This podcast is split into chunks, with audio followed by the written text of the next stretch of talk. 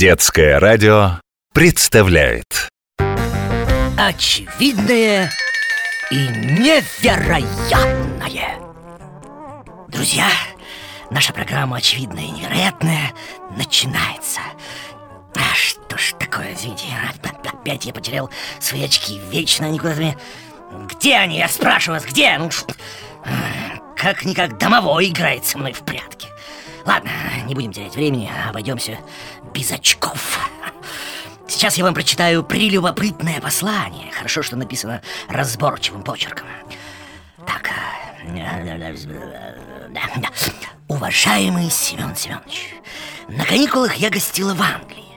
И мы очень подружились с моей ровесницей Энн. Она рассказала, что в ее доме живет странное существо — Волфи. Обычно его никто не видит, но иногда по вечерам оно все же показывается.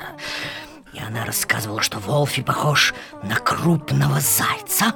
Задние лапы у него огромные, а передние как плавники. На голове клюв, как у птицы. Я уже вернулась домой, но по ночам мне страшно. Так, интересно, интересно. Хм. Увы, друзья, имя автора не указано, но послание настолько любопытное, что я просто не могу оставить его без внимания.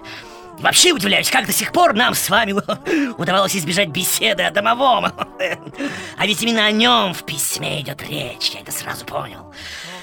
Хочу сказать, друзья мои, спокойно.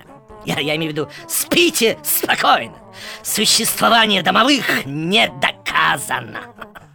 Тем более, что если даже в них и поверить, то, согласно поверьям, это весьма безобидные создания, хранители, так сказать, дома.